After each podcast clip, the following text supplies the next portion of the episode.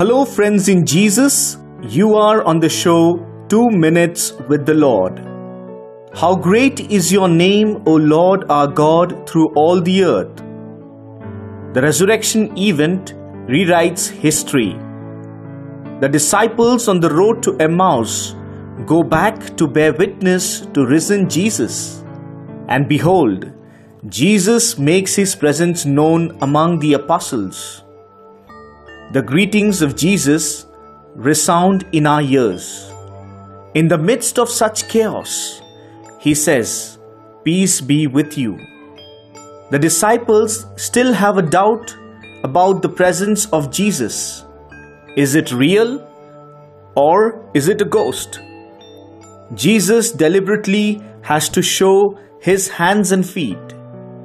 He also asks the apostles something to eat.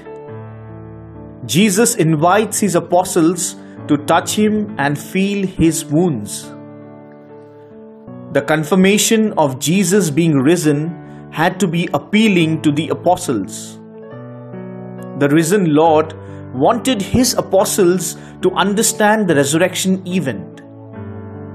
It is only through their faith and bearing witness to his name that humanity could understand the risen Christ.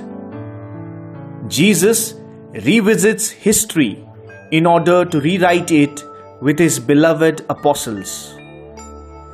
Christians over many generations have kept alive the spirit of resurrection. In spite of difficulties, trials, and problems, they have carried the good news of risen Lord. As disciples of Jesus, we proclaim the good news like his apostles. We have to become witnesses to his name. Jesus comes to us when we are in deep trouble and says, Peace be with you. Lord, may we become peacemakers to witness your name. Amen.